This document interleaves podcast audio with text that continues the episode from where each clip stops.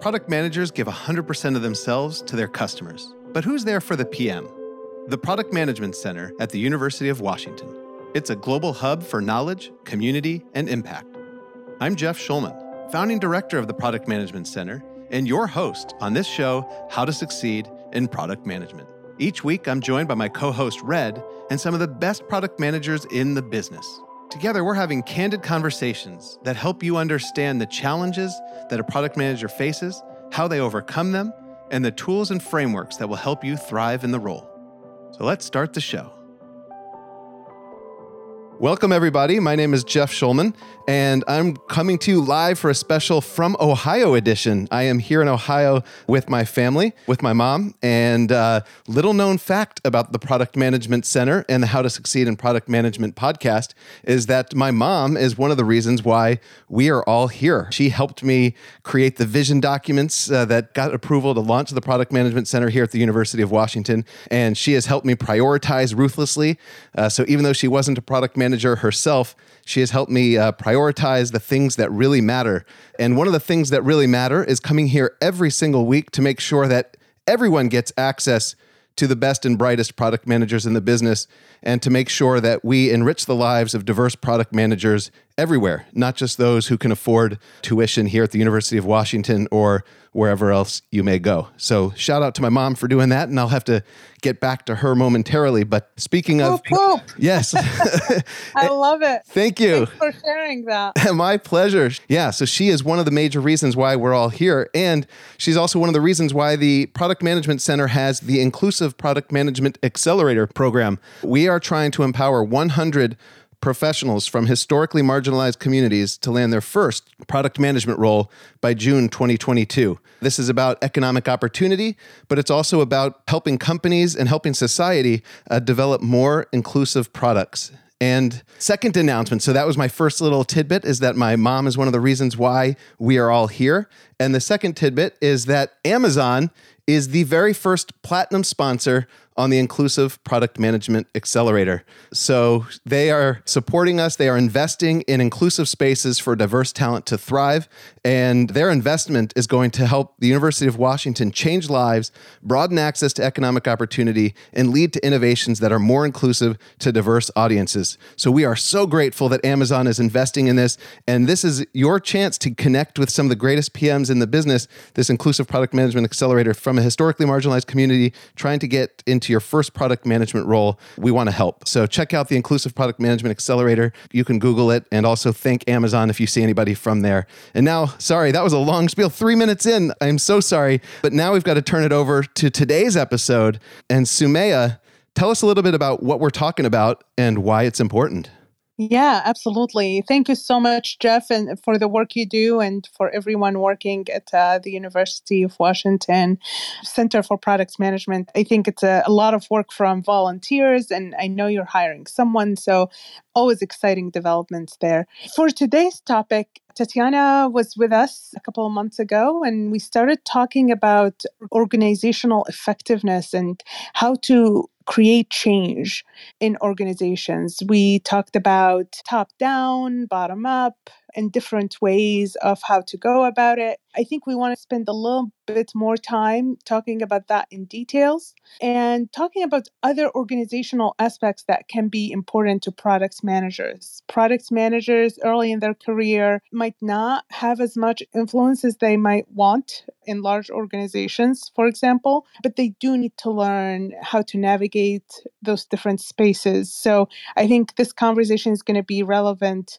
to early product managers as well as experienced product managers who want to become leaders, who are already leaders. So I'm looking forward to learning a lot more about, or a lot more from the insights from Nitin and Tatiana here. So welcome. Over to you, Jeff. All right. Thank you, Sumaya. You always do that so well. I could put you on the spot at any point to tell people why a conversation matters. And we're helping people who are trying to break into product management, who have just started as a product manager, or who have been there for years. And we heard from Tatiana a few weeks ago. She inspired this redo, so to speak. And we are now here with somebody new to the conversation, Nitin. Tell us a little bit about your career in product and maybe just briefly, where have you seen organizational change happen within your product organization? Have you seen it happen from from the bottom up or top down or in between? Tell it all. Awesome. Uh, thank you so much, Jeff. First of all, I'm so delighted to see the change University of Washington is doing to help the community. I've been very fortunate to be involved with uh, University of Washington from last so many years, and I really appreciate the work all of you in the university are doing to help give back to the community. So regarding me, I actually was I became a product manager by accident. I was a developer dev manager at uh, I started off at Bell Labs, Lucent Technologies, and went over to Intel.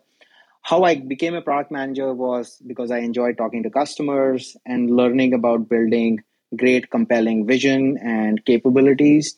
And frankly, that really helped me almost 13, 14 years back to get into product management. And I think the second, the, the second part of the question, Jeff, you asked around how do you see uh, this getting successful? I actually see the teams which are super successful actually run a hybrid model where there is a portion of the team which does lot of bottom up thinking which is not just of execution and design but also about the vision and the strategy to in, in order to create a very good compelling product. So that is area number one that it has to be a hybrid model that the bottom the teams which is the squads or the pods or whatever you call them those group of peoples with individual responsibilities are able to create a compelling vision for that area of work. For example if there is a team looking at identity that they create world class experiences for identity end to end not just that particular feature. The second piece is there has to be also an area where in product teams you have a lot of these cross functional collaboration. Because product on its own cannot really define what the success or what the metrics for a product would really look like. So there is the, the first piece is it is a hybrid of top down bottom up. The second piece which i see is teams which are super successful have a lot of very good cross group collaboration model that how do the teams work with their engineering partners? How is the financial modeling done for potential revenue or bottom line savings? Any of the product uh, features you're proposing to do that particular thing happening? The third thing is also around having a model wherein you always are thinking of customers first rather than competitors. This is an amazing thing i learned at amazon when i joined amazon almost 11 years back that this mindset of being focused on customers rather than competitors, I think that is such a positive way that you are almost customer obsessed or have a customer first kind of mentality.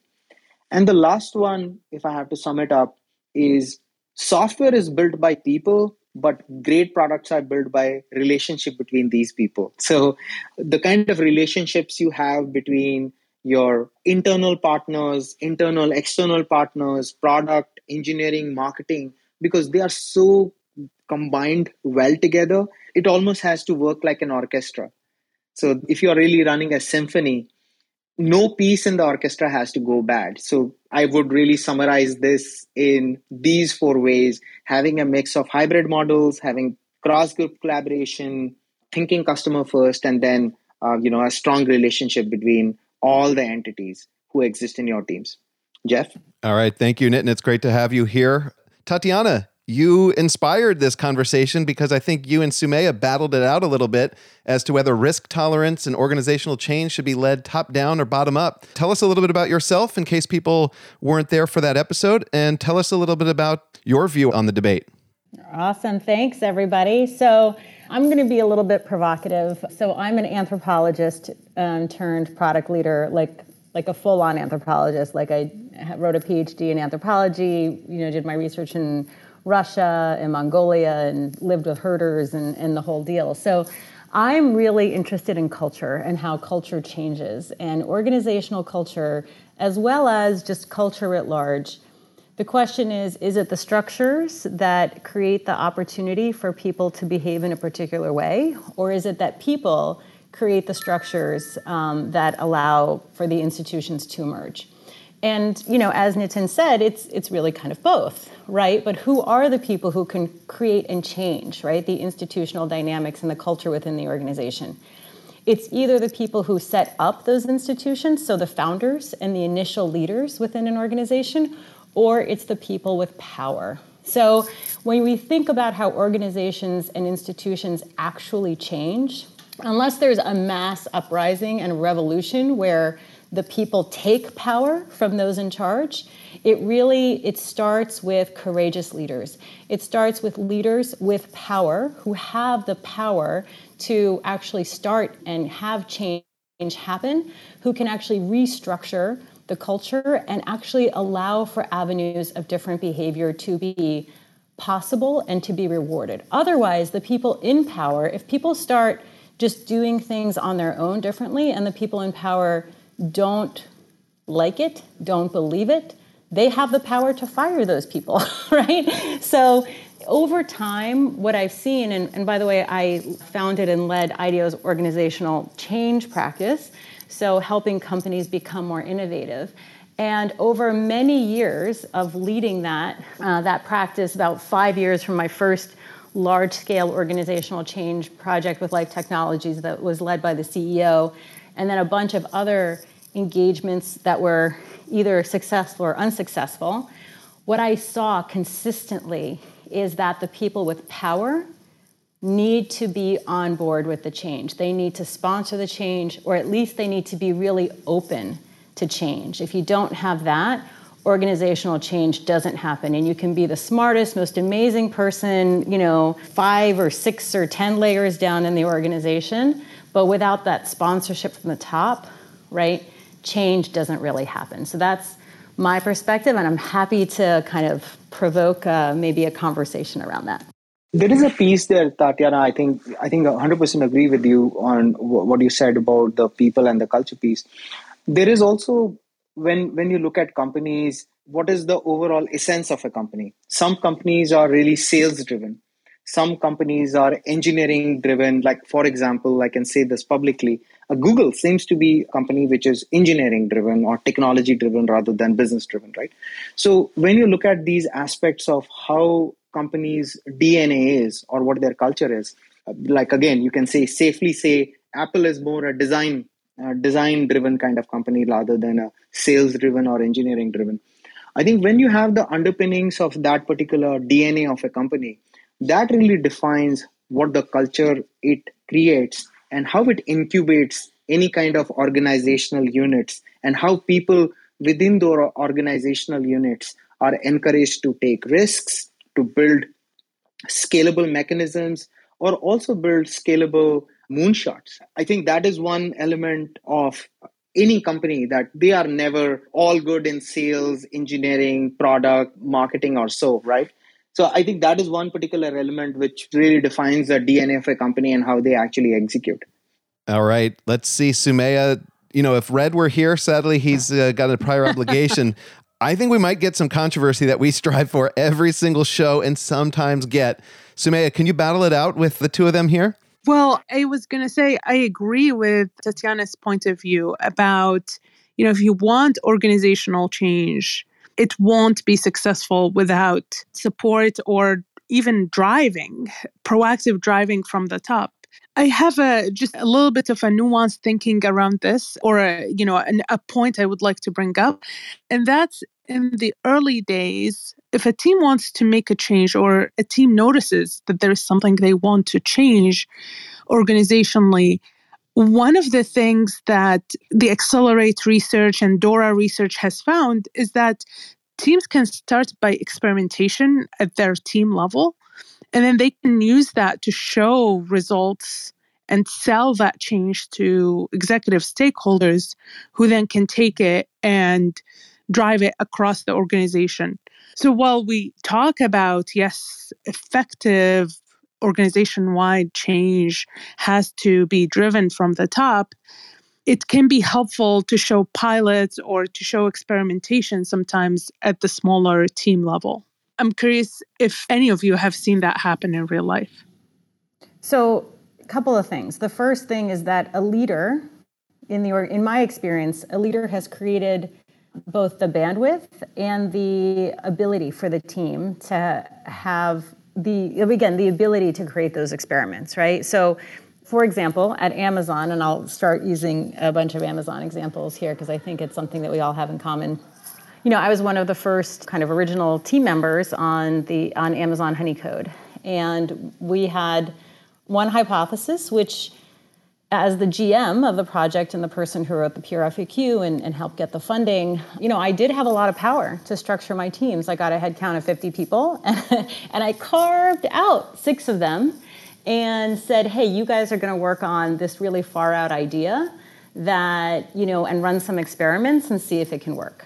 Right? But again, it took a person with the power to actually give that team the bandwidth right? And allow them to kind of work that into their work. Otherwise, they would have been, you know, fully staffed, you know, fully allocated with just the work that they needed to do.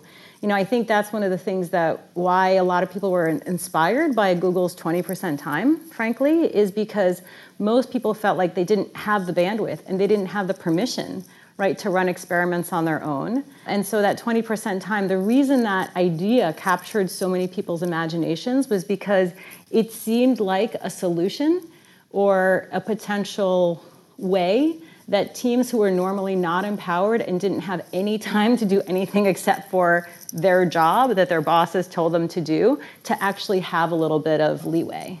So, my question is how do teams get the bandwidth to create these experiments or create these new ideas or create these new products unless the leaders give them that bandwidth or give them that as at least a goal or at least give them permission to do it?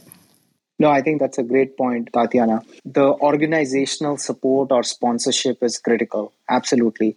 What I've also seen in my career, both at Microsoft and uh, Smartsheet, is the institutionalized mechanisms earlier in the day, Microsoft used to have something like Think Week and then hackathons, which were done over a period of like couple of times in a year, which allowed a really big array of people across sales, engineering, whosoever. They can come in, they can incubate, try actually creating really good ideas and products which can actually solve key customer problems. And what Microsoft also did, they went a step further they recently had created a company called Microsoft Ventures, or also called M12. And what they started doing is whatever these product ideas or product capabilities which were getting created out of these hackathons were actually incubated as companies out of their garage. And I think that was a great example of how you create a lot of this. Yes, there is one way, I think, like you were saying, on carving out specific teams, specific charters, and giving them this bandwidth and allocation of resources to build something. And then there is another stream with creating these hackathons or garage type of programs which allow people to build something of value and uh, you can even monetize it as a company. And the third example is if you look at uh, Confluent, a company which just went public, this actually came out of LinkedIn so there were three engineers. I think one of them was Neha Narkhede. And what they did actually was they created the Kafka, which is the stream processing open source implementation. And they created a much beefier version of that. And that also came out as a three people collaboration. And now it's a multi billion dollar market cap company. But the idea of that started off with these three engineers in LinkedIn who were trying to optimize for Apache Kafka. I do think there is a mix of both which is required the part one, which is more structured, sponsorship, getting the people, giving them a charter. And then the second piece is more unstructured and then creating more mechanisms like a hackathon or a, gar- a garage, and then allowing people to go with the creativity uh, so that they can build things, fail, and learn. I think there is a mix of both required there.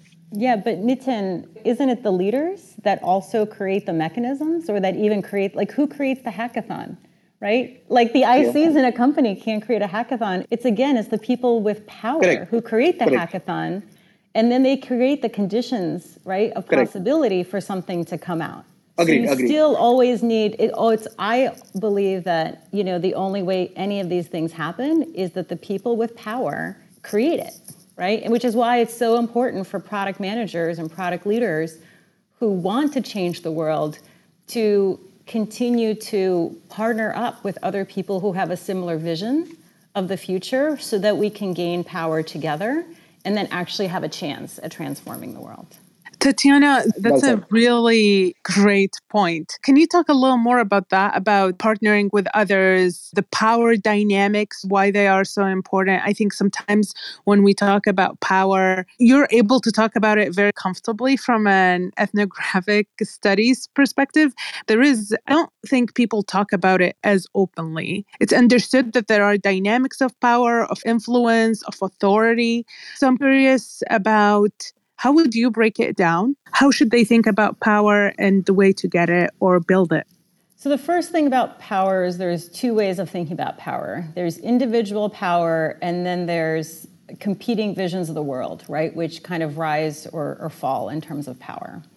And the thing to remember is that when there's a particular paradigm or a particular vision of the world, there are some people that ascribe to that vision of the world who are in power and it is entirely in their best interest to believe that to try to make other people believe that power doesn't exist.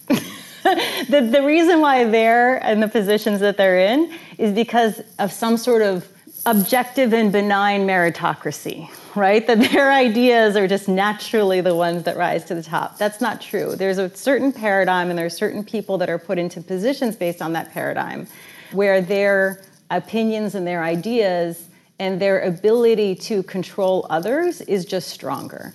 And so, one of the things that I truly believe is that in order for us, when you see something that you know you're like, "Wow, I have a different vision of the world, and I think I can change it," the it's really important to step back and not think that this is like a individual contest right? Because i have seen people who have tried to change things as individuals right? And often usually come out very disappointed but if you can actually put out a vision of the world that other people share, then together, right? And it might actually start mean starting a different company.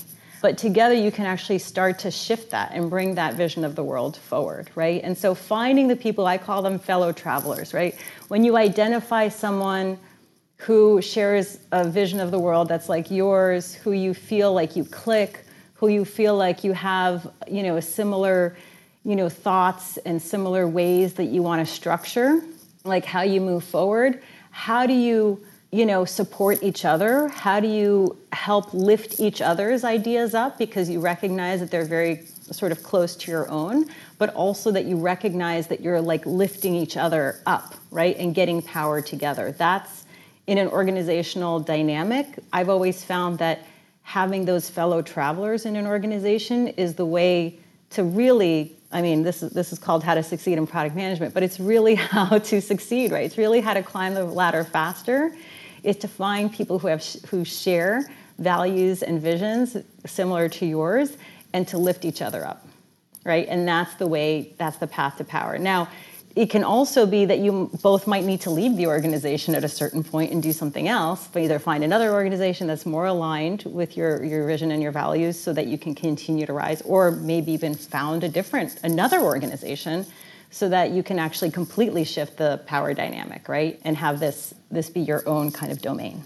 And Tatiana, for PMs, this collaboration and lifting each other up dynamic is something that's part of the work we do.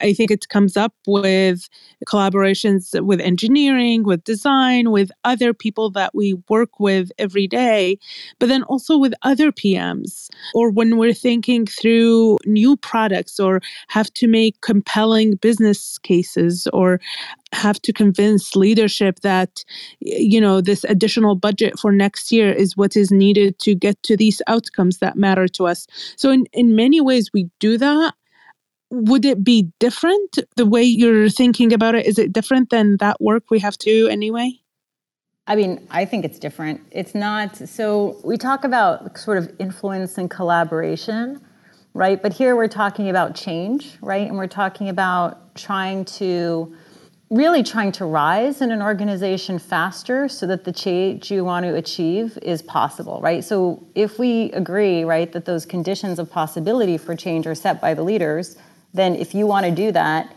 the best way to do that is to climb in the organization as fast as possible. And the way to do that is to literally work, like literally lift each other up, right? So when you, you meet, meet a fellow traveler in your organization, right, you have a common vision of where the organization should be going, you should literally be talking to their boss and their boss's boss about how amazing they are all the time. Not about how amazing you are all the time, but how amazing they are all the time, right?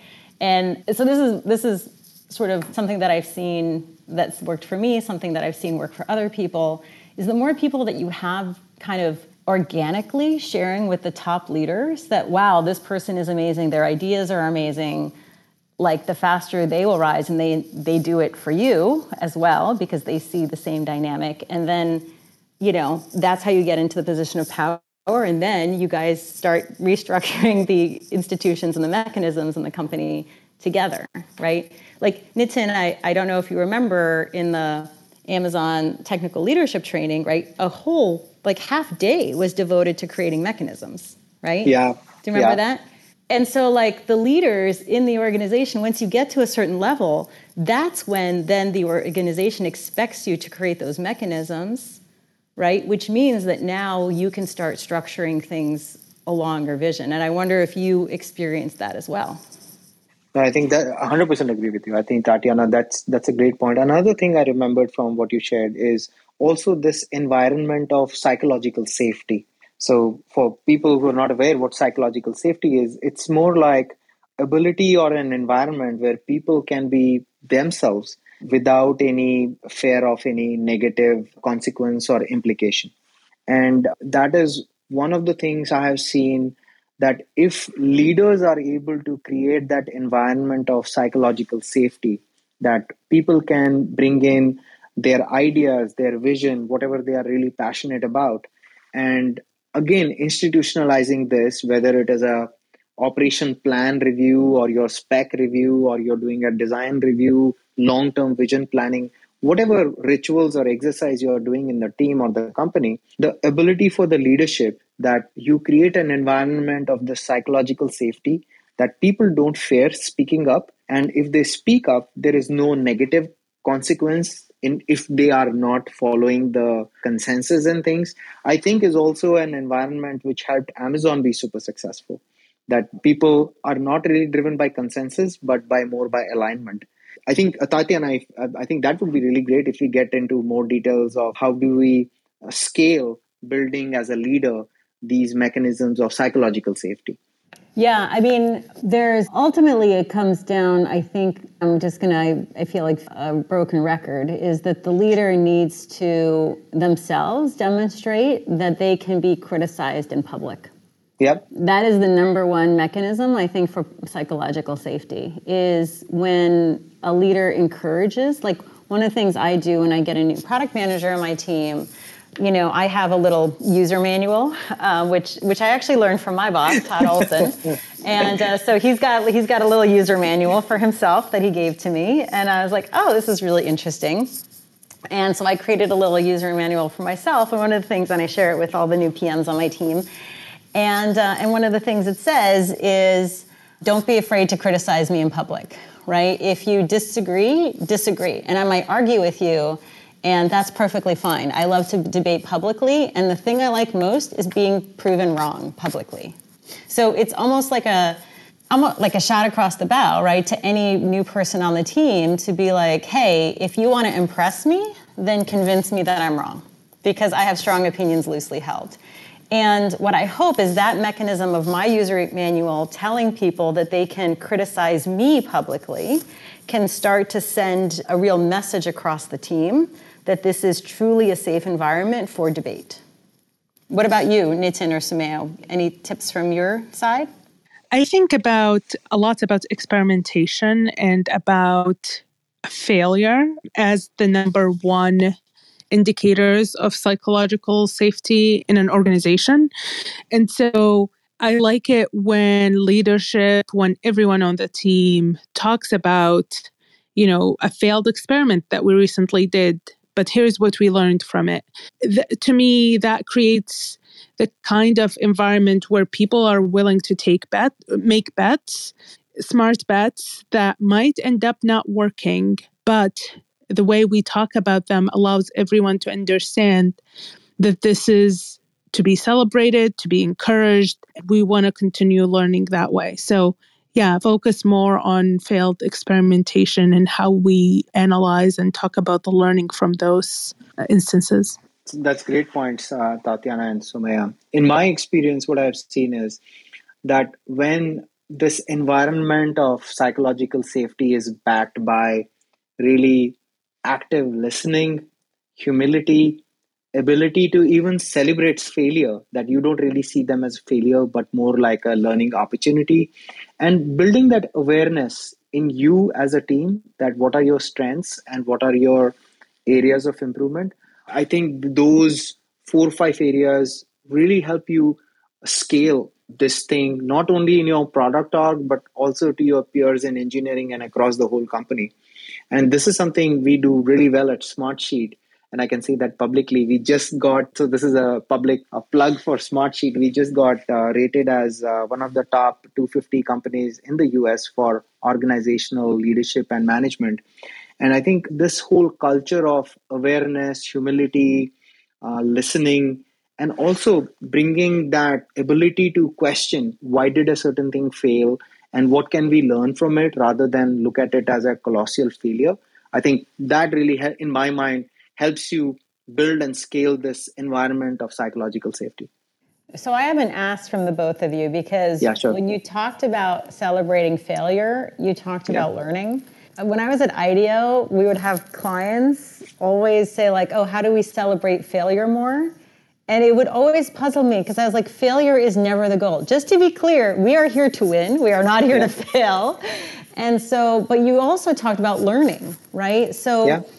You know, in my experience, I always tell people I don't celebrate failure, but I celebrate learning that will get us to the next win. So, like, if you did something that failed, like, and you don't have the learning that's to make the next attempt a winning one, that's not a good thing. I'm not to celebrate your failure, right?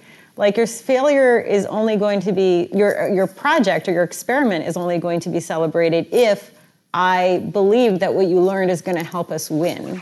I celebrate wins yeah. and I celebrate the things that get us to the win. Just to be yeah. like, and I wonder why we have this language of celebrating failure. It just puzzles me. I don't I don't I can, understand it. Can you guys I, explain I can, it to me? I can give you an example. And obviously, I'll not get into specific details of what specifically failed, but I'll give you an example. So, in my role at Smartsheet, I, I do product management, was doing M&A for a long period of time, uh, product strategy and things, so on and so forth. So, one of the things I was leading was really multi-million dollar kind of initiative.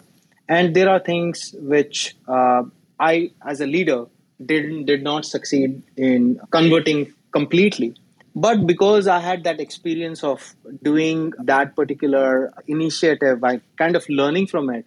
The next time I did it, I did a project which was five times the scale of the one where, where I had failed. And I was making sure that whatever learnings I had from that failure, I brought it to the success. And when I say celebrating failure, is having the humility, having the courage to accept, yeah, okay, this is a mistake I did. This is something which could have gone better. And bringing those learnings in a public domain within the company and using it to win something else that is what i mean by celebrating failure. That you don't hide behind it. You don't claim victimhood you embrace it and say hey these are things which failed these are new things i learned and from these new things which i have learned this is the success i got because at the end you're right if there is failure on its own i don't think that's what I'm trying to say or Sumaya is trying to say. I think it's also that how you everyone loves this underdog story or a failure to success story. I think that's what I'm really trying to say is celebrating failure. That when you fail and you come back from behind to win something, that's really the essence of the story here. Isn't that celebrating courage? Isn't that really the thing that we're trying to celebrate? Like the ability for someone to take a risk, even if it's not a safe one, which is being courageous, right? That's what we're trying to celebrate. And then the learning that comes out of it so that the next courageous act, right, might be an incredible success. That's a really good way of looking at it. That is true. And I can also give another public example that how Amazon phone, when it was in debuted in 2014 or 15, it was a public failure. But once Alexa came out, a lot of the things what Alexa had was the learnings, what the team at Amazon learned from the Amazon phone debacle. And again, I think Tatiana, you're right. I think that is courage could be a way. But it's also, like you said, all of us do certain things for winning, right? Courage is absolutely a must. But it's also that I think the ability to, yeah, I think, yeah, you can say that. I think courage is right. I, I, I was going somewhere else with this, but yeah, yeah, I think, I think that's a good summary on that. the semantics of this, I, I don't think I ever put the words celebrate and failure together only because well uh, let me let me say something that i learned from david bland and that's the concept of failure really doesn't matter. It's the concept of learning that matters in the situation. And so the first thing that matters to begin with is the experiment. Why are we designing this experiment we're designing this experiment because we have a hunch that we can win by doing XYZ. And so, if that hypothesis proves wrong, we've learned something there that will, will allow us to design a better experiment next time.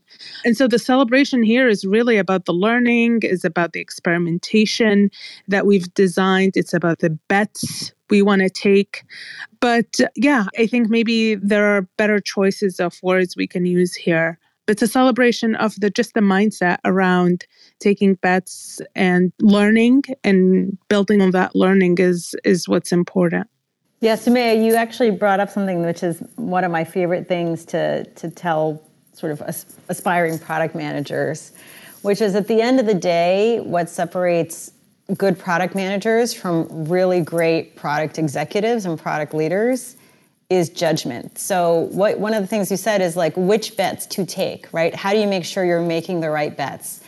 And part of and a big part of that I believe is just having good judgment, being able to recognize patterns that other people don't see. As Nitin said, it's, you know, being customer obsessed more than you know, company obsessed or business model obsessed or competitor obsessed so that you can actually sense the future and sense what what customers will want, right? In 12 to 18 months, not just what they want today. And that kind of piece around judgment, right? And how do product leaders have judgment so that they make are making the right bets, right? Um, and every once in a while they'll fail, right? Because their judgment will be a little bit off. I, I think the Fire Phone was a good example of you know, one of the times Jeff Bezos's judgment was a little off, but or maybe more than a little off. But having that sort of being able to recognize the future, how do we think about that in terms of how people succeed? What amount of that plays into people's advancement in their product career? Timing plays such a huge role in a lot of the experiments that fail over time but that's off to the side. I think the the question about judgment uh, which also comes up sometimes in this phrase product sense. A lot of people talk about how do you build your product sense? How do you build the intuition? How do you get to this judgment place where you're making more correct judgment calls or accurate or winning judgment calls rather than less. And the common answer is it, you build it over time. The more you practice it, you end up doing it better. It has both a quantitative and a qualitative aspect. It's art and science. I'm actually curious to see what tips do you guys have for building product sense or judgment? The biggest fun for me is it's also it kind of aligns very well with an amazon leadership principles called being right a lot. And the way for building that judgment skill or the instinct is i think seeking very diverse kind of perspectives and in one sense working towards overcoming your own personal biases or overcoming your disbeliefs. I think that is one of the biggest things uh, you get more attuned to more schools of thought, learning more different perspectives. I think that helps you get better in your judgment calls. If you're a product leader with not a lot of experience in, for example, uh, financial models or engineering, it would be very hard for a product leader to be right a lot or make very good judgment calls or something which is not just core product but overall engineering affected or financial things affected. So the ability to seek those uh, diverse perspectives is one of the biggest ones. And the second one is also being very detailed oriented. That if your beliefs are not backed by detail, those beliefs are not worth holding. So I think I think these are the two tips I would say. Yeah, one of the things that I would say is absolutely following up on that and the Amazon right a lot leadership principle. I was told that after a certain level, I think after like kind of L7 or something like that at Amazon, like the number one way that you get promoted is by being right a lot. is through that Amazon is that through that leadership principle. It's like you just have to be right a lot. And and so I think on that it's absolutely right. And if you read that leadership principle, it is about always seeking out other perspectives, trying to disprove, right, what you think is right. And again, it's really helpful to encourage everybody to argue with you. I've always found that very helpful. I also really like to argue, so you know, it works out. But yeah, if you come in with a hypothesis, reward people for disproving your hypothesis, right? Because that will help them see around what again another amazon thing see around corners right and see your blind spots and you know you might have it all figured out in your head in some way and you're making your judgment call based on what's in your head but you also want to get it outside of your own head right? And you want to find the people who are going to challenge you and tell you what you've missed and tell you why you're wrong right? And you need to incorporate those things into your thinking and evolve your judgment, right? The quicker you can evolve your judgment and the more that you can evolve your judgment, the more likely you are to get to the right judgment call, right? So it's quick cycles of evolution in thinking, not just in product making that we need to do in, as product leaders. And the second thing is really kind of going back to the jobs to be done framework.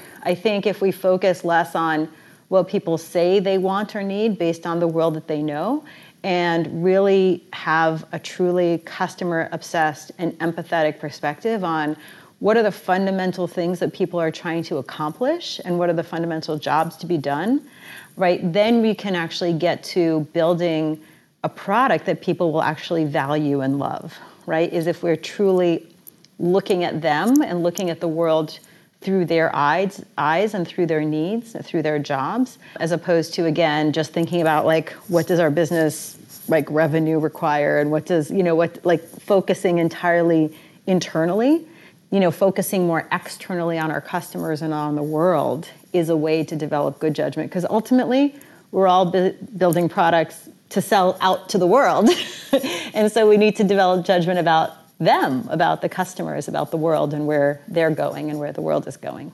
So those would be kind of my two things. I love that. Thank you for for sharing your perspective, Nitin and Tatiana. If anyone in the audience wants to join us on stage, if you have a question, please raise your hand. We have about 10 minutes, so we'll be happy to bring one or two people up to participate. One more question for you around advice you have for PMs on how to create systems or frameworks that would work not just for their team, but for other teams and how to influence other teams. I'm not thinking organizationally. I'm thinking, for example, I hear from PMs around challenges with not being able to use user centered design as much as they want, or some of the techniques that people use for user research because the organization doesn't have that as part of its culture but then they can still they can still do some of it at that point do you recommend the pm leaves the organization or should they try to do something about it if i can take some tatiana one of the things with pm is that you never give up i think this persistence should be your superpower the ability to influence without like authority is actually the name of a PM. I think when you say, hey, they should leave the group, actually, then you're not really a good PM. I think what needs to happen is if there are certain things you see a gap in user research technique, whatever is whatever is your beef, you, you don't see that happening in the team. It is your charter, it is your mission to make sure you are able to influence and impact your teams so that they see value in what you're really trying to bring in. So absolutely you have to make a logical case. You have to make the right level of merits. And also if you see any any disadvantage with doing that and trying to convince the team that's the role of the pm right? So i think leaving is not an option. That should be the last option. But i think is persuasion skills ability to influence ability to impact. I think those are the ways how i would measure or encourage pms who face kind of roadblocks like this i'm going to disagree with nitin which is show the value of user-centered design you know, to your CPO, to your CEO. If they don't buy in, life's too short, go find another organization. you don't want to spend your your life is so short. Your ability to do amazing things in the world is limited and it's finite. You don't want to wake up 10 years from now and say, "What have I been doing and why have I been in like fighting, like beating my head against the wall in the status quo?" There are lots of opportunities out there right now for product managers. Go find the organization where you feel your talents are valued, where you feel closely aligned with the vision and values of the leadership. And if they if the organization that you're in is not aligned with what you love and you don't really respect the opinions of the people that you work for, there are other organizations. Life is too short to waste a minute of your time with leaders that you don't respect. I think Tatiana, that is fair, but it's also you have to give it in a try, right? It can't be you just send in an email and people don't respond, then you quit. I think there is a fine balance between the two, right? Yeah, but if again, if you just don't feel that your your your leaders are aligned, and if you don't really want, if you one, I actually did quit a job once when I looked around and I said, would I actually, if, if I actually turned out like any of the leaders in my organization 15 or 20 years from now, would I be happy about who I was? And I actually looked at all the leadership in the company and I was like, no. And I quit the and I quit right then and there.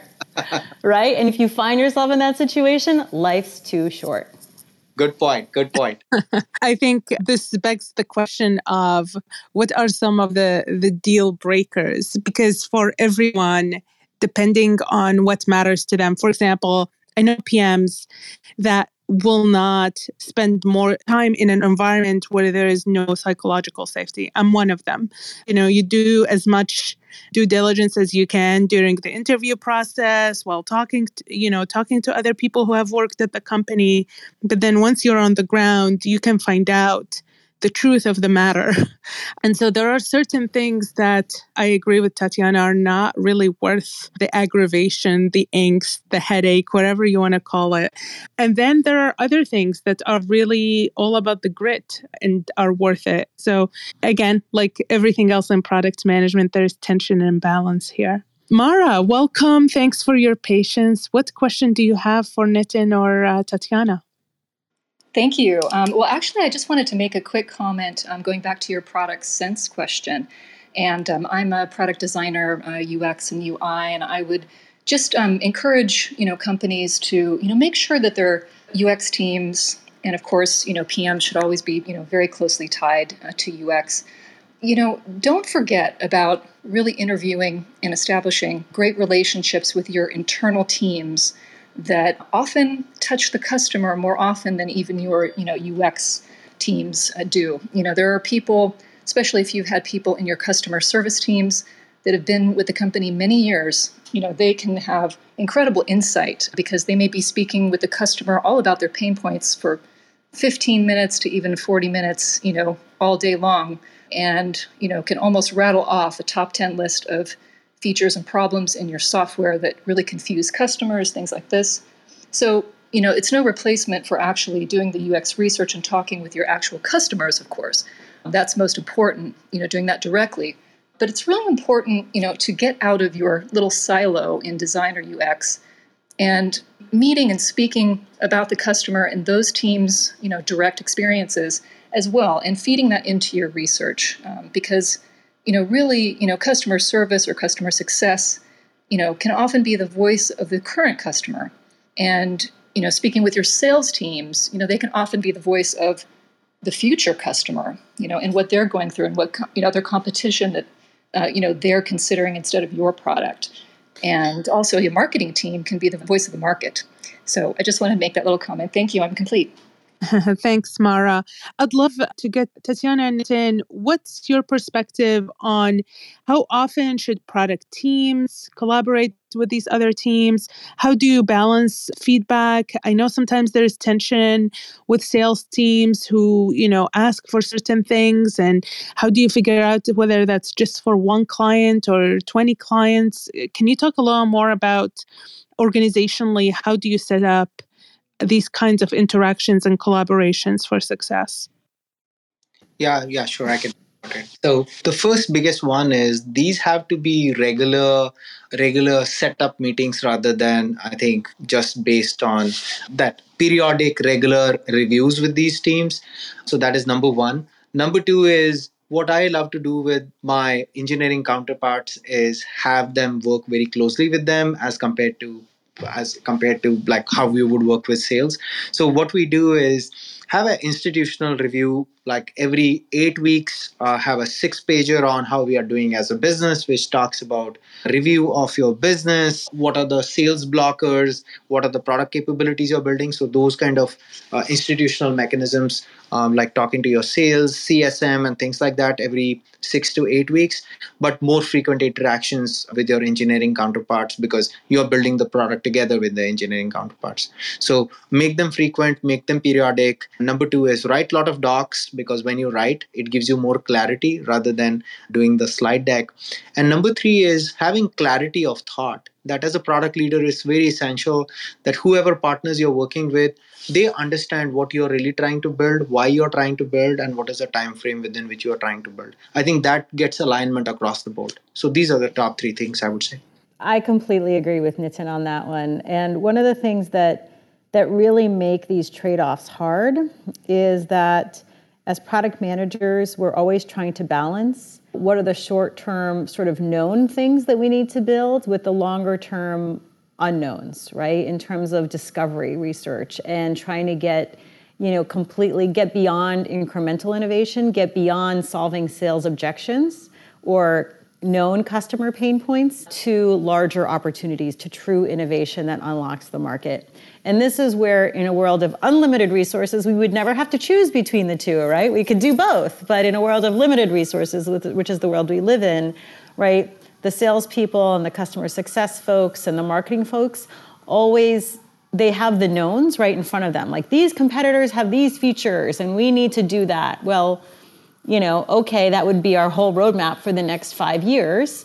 When do we actually make time and space for discovery? And the difference between, and we need to balance those two things as product uh, product leaders. So the difference between what salespeople are incentivized to do is they're trying to make the sale this month, this week, this quarter, right? It's very much like make you know for those of us who worked in b2b saas software it's like make every month right that's that's the mantra of the salespeople and so they are trying to get the sales objections checked off because that is what's staring them in the face to make this month but as product leaders, right, we need to be looking out, oh, you know, past the horizon. We need to not skate to where the puck is today or this month. We need to start to skate to where the market and the world is going in the next six months, 12 months, 18 months, which is the time that it will take to actually build a whole new you know really revolutionary product experience right and so that's where the real friction right ends up is because a lot of the teams that we work with aren't incentivized at all, right, to be looking past the horizon. They are fully incentivized to make this month and make this quarter. And we need to respect that and make sure that the big deals that they're trying to make this month, right, that we pay attention to those. You know, so I do tell, you know, my product managers if there's anything, if there's a seven figure deal, we drop everything and address that. If there's, you know, a high six figure deal, we address that immediately. We bring it up and try to rejigger the roadmap. If there's a low six figure deal, then, you know, we look at it and try to figure out how to rejigger. If it's less than that, then we take it on a case by case basis in terms of how we rejigger the roadmap. So there is a sense, right, where we need to help their sales team make their numbers, but at the same time, we also, as product leaders, need to start skating and making the space for our teams to skate to where the puck is going to be 12 to 18 months from now. And that's really the hard part of our jobs. All right. Thank you, Tatiana. Thank you, Nitin. We usually have Red Russak here as our co host, and he keeps the train on time, and I let it all lapse. So I apologize for that, but it was such a great conversation. I just wanted to let these three product executives do their thing. Uh, speaking of doing your thing, Nitin, it's time to do your thing with some concluding thoughts. Anything you want to leave the audience with after this wonderful hour of conversation? No, no, I, I, think it's such an amazing conversation. And I want to tell everyone who's listening in Tatiana and me are amazing, amazing friends. She's been a mentor to me. I really look up to her. So it's just because we are disagreeing doesn't mean we're not friends. And you know this is also the ability to disagree and debate is such an integ- integral quality. And i give so much credit to tatiana to always even to her mentees or people she works with to create an environment where you can disagree with her in public. And you have seen this right now. So kudos to her. Thank you Nitin. i also admire you and all the work that you've done. And yeah a couple of things like celebrate courage in yourself in your leaders also, remember that your le- leaders are also self conscious, also need positive feedback, also need validation. If a leader above you has done something courageous and they stuck their neck out, celebrate them as well, right? We're all just human beings. We all have the same fragilities and egos. And the other thing that I will just kind of ask us to think about as product leaders is how do we grow together? Right? How do we actually celebrate the things that we value? And how do we create power around the things that will make the world truly better in the future so that those are the things that we're building more and more of, right? We create, at the end of the day, we can, by lifting each other up, getting power, and then reorganizing, right? What does growth and what does success mean? We can actually really change the world. Not just our, our organizations, but also the world. I love it. And that's quite in line with what we're trying to help people do through the Inclusive Product Management Accelerator. But before I blabber on about that and how excited we are about empowering new voices into product management, Sumaya, any concluding thoughts on today's conversation? I always learn when I'm in the same room as Tatiana. So thank you for talking about power. That was a really important concept that I know I don't think about enough or talk about enough. You know, within the emotional intelligence framework, those four points, there is one point around emotional intelligence and awareness of your environment or like the political dynamics in your organization. But the power piece is not something I think about as much as I should. So thank you for that. Nitin, it has been a pleasure to listen to you and all the different examples you shared with us from successes and failures at the different companies. So I appreciated today's conversation. Hopefully, we get to have many more. Back to you, Jeff. All right. Red would be so sad to have missed some tension that we've always tried to create. Product managers are always great at agreeing with one another. And so it's good to see agreement and disagreement, but respectful and a fantastic dialogue that makes us all stronger. Uh, what's the phrase? When iron strikes iron, it uh, strengthens them both. So thanks for uh, a very great conversation today. In closing, I just want to remind everybody that the Product Management Center at the University of Washington is a global hub for knowledge, community, and impact. We are taking the faculty, the interdisciplinary faculty, the amazing product managers uh, that we have among our alumni, the amazing future product managers that we have among our students, and the connections to people like Tatiana and Nitin. And we are using this to help everybody. Uh, we want to do, as Tatiana was saying, make the world a better place.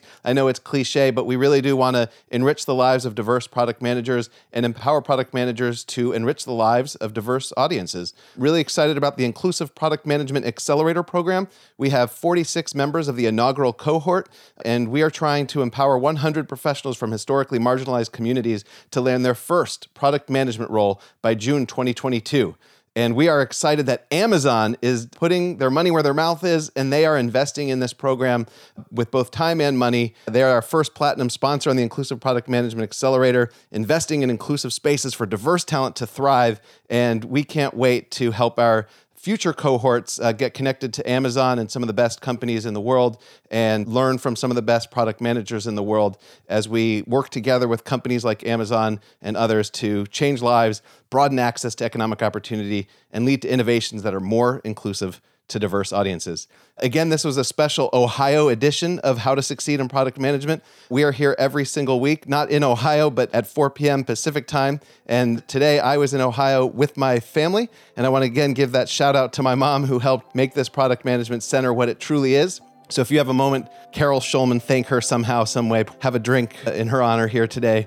Anyway, I digress. But thank you for being here. And thank you, Sumaya. It's a pleasure being here every week. And we will see you next week on how to succeed in product management. Thank you, everybody, and have a good night.